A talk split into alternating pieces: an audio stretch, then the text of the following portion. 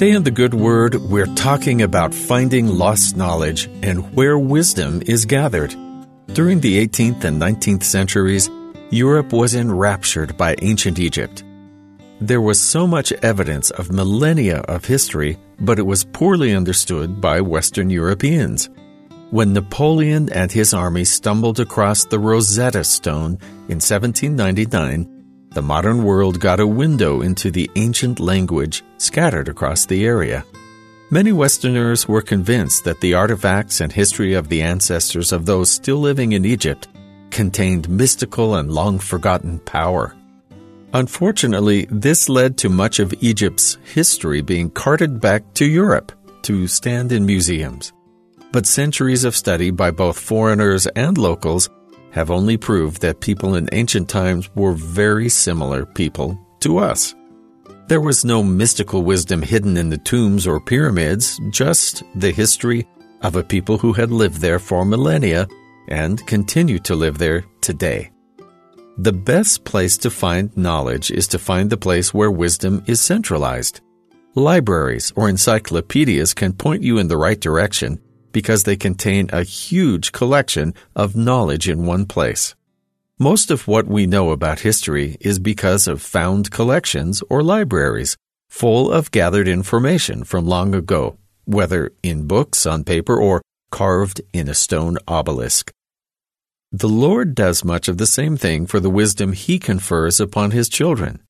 The word of the Lord is scattered throughout the entire world at all points in history but he's gathered and codified the essentials in several forms for the benefit of his children. Another centralized location of the Lord's knowledge is his temple. The house of the Lord is essential to his church as it's there he reveals knowledge to his servants to continue his work as explained in Doctrine and Covenants section 124. And verily I say unto you, let this house be built unto my name, that I may reveal mine ordinances therein unto my people. For I deign to reveal unto my church things which have been kept hid from before the foundation of the world, things that pertain to the dispensation of the fullness of times. A temple of the Lord isn't just a nice building for people in the church to gather. Instead, it's the house of the Lord on earth where our Father in heaven gives specific instruction to his servants pushing forward the work of salvation for all mankind.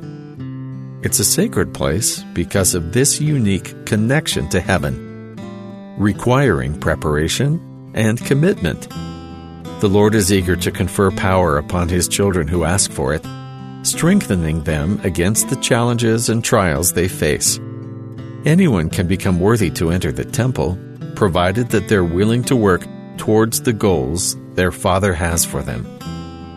Every year, more opportunities to enter the house of the Lord are presented to His children around the world. God knows the challenges we have to face here in mortality and has prepared His temple so we can face them armed with His power. His goal is to have the temple available to all His children to either attend or become worthy to enter. No one is barred from coming to Him and learning all the wisdom He's ready to give to His children. It's our choice to seek it out. And that's the good word.